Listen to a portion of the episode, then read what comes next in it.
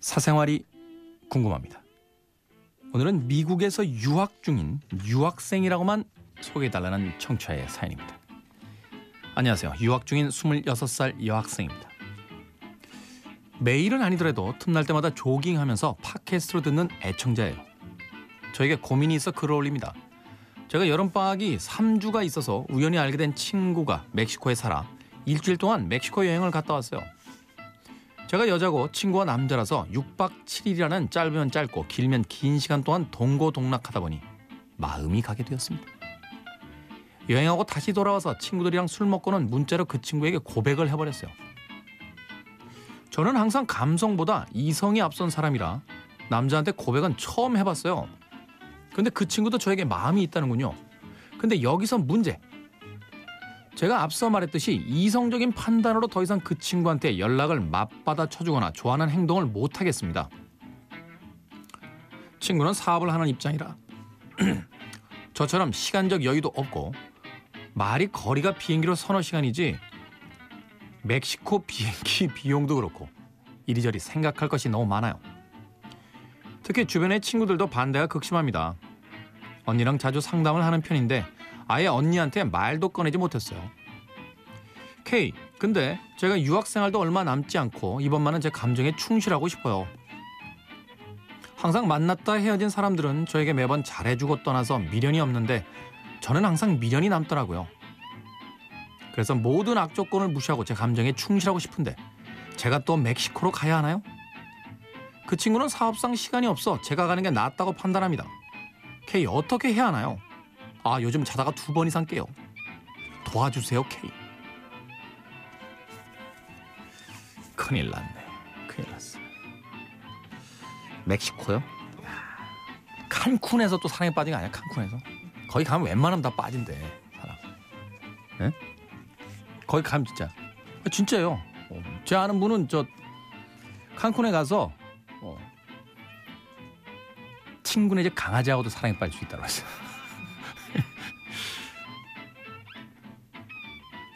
아니 전 그래요. 사랑은 원래 감성이에요. 이성이 있는 사랑이 어디 있나요? 음. 제가 매번 드리는 이야기입니다만 어, 정신과 의사들에 의하면요. 사랑은 인류가 유일하게 받아들인 정신병이에요. 예. 전혀 이성적이지가 않잖아요. 사랑 때문에 막 가족도 버려. 이게 이성적이야? 응? 그렇잖아요. 막 주변 사람들의 말 하나도 안 들어. 자기가 평생 이룩한 거 한 번에 다 박살나. 이게 어떻게 이성적이야? 또 사랑은 또 그래야 사랑이죠. 응? 우리가 무슨 이성적으로 사랑을 하기 때문에 안전하게 사랑을 하고 있는 게 아니에요. 우리가 어떤 사랑에 빠졌을 때 다행히도 주변의 조건이 그 사랑을 건드리지 않고 있기 때문에 그냥 평화롭게 사랑을 하는 거지. 그래서 저는 멕시코에 있는 그분과 사랑에 빠지지 못할 이유가 전혀 전혀 없다고 생각합니다. 전혀. 단 요런 건 있어요. 이런 거. 나만 빠진 거야 사랑에? 지도 빠진 거 아니야. 그러면 지가 와야지. 남자가. 에? 지는 바빠서 못 와? 그게 뭐야? 난 안 바쁜가? 에? 난 학생이고 지는 사업하고 돈도 있고 에? 나는 집에서 돈 받아가지고 비행기 타야 되는데 지는 지 돈으로 올 수 있잖아. 에? 서너 시간밖에 안 걸린다며. 그잖아. 그럼 사업하는 사람이니까 늦게 맨 마지막 비행기 타고 와서 다음 날 아침에 가면 되겠구만. 응? 내 말이 틀려? 내 말이 잘못된 거야? 전 그렇게 생각 안 해요. 26살의 여학생이신 미국에 유학 중인 이니셜도 없어서 뭐라고 불러야 될진 잘 모르겠습니다만 네. 친구들의 반대 따위는 가볍게 한쪽 귀로 듣고 한쪽 귀로 흘려주십시오. 네. 26살이면 자기 사랑 정도는 자기가 판단할 수 있는 거예요. 그리고 멕시코로 가도 돼요. 만나러. 한 번 가면 그 사람도 두 번은 와야 될 거 아니야. 바쁘다고요? 그렇게 이성적인 사람이 어떻게 사랑에 빠집니까? 제가 아는 분은요. IMF 때였는데 중소기업 하셨어요. 이분은 평생의 꿈이 대학 산악반 시절부터 히말라야 에베레스트에 가시는 거예요.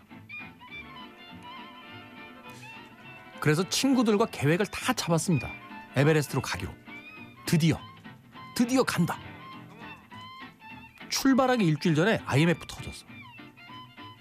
그래서 회사가 파산 위기에 몰린 거예요. 그분 갔어요. 네, 배낭 메고 가셨어요. 저는 뭐 어떤 것이 현명한 판단인지는 모르겠습니다만 그 나름의 선택의 이유가 있다라고 봅니다. 나는 사업보다 사업은 다시 할 수 있지만 에베레스트에는 이번 아니면 못 가. 그리고 그분 가셨어요. 이성적이라고 믿어 의심치 않는 주변 사람들은 아니 지금 사업이 부도가 나게 생겼는데 거길 가시면 어떡합니까? 그건 그 사람들 생각이고요. 네. 신경 쓰지 마십시오. 대신 그거 하나는 잃지 마세요. 잊지 마세요. 네. 내가 이렇, 이토록 그 사람을 사랑한다라면 그 사람도 나에게 얼마나 사랑하는지 정도는 보여줘야 됩니다.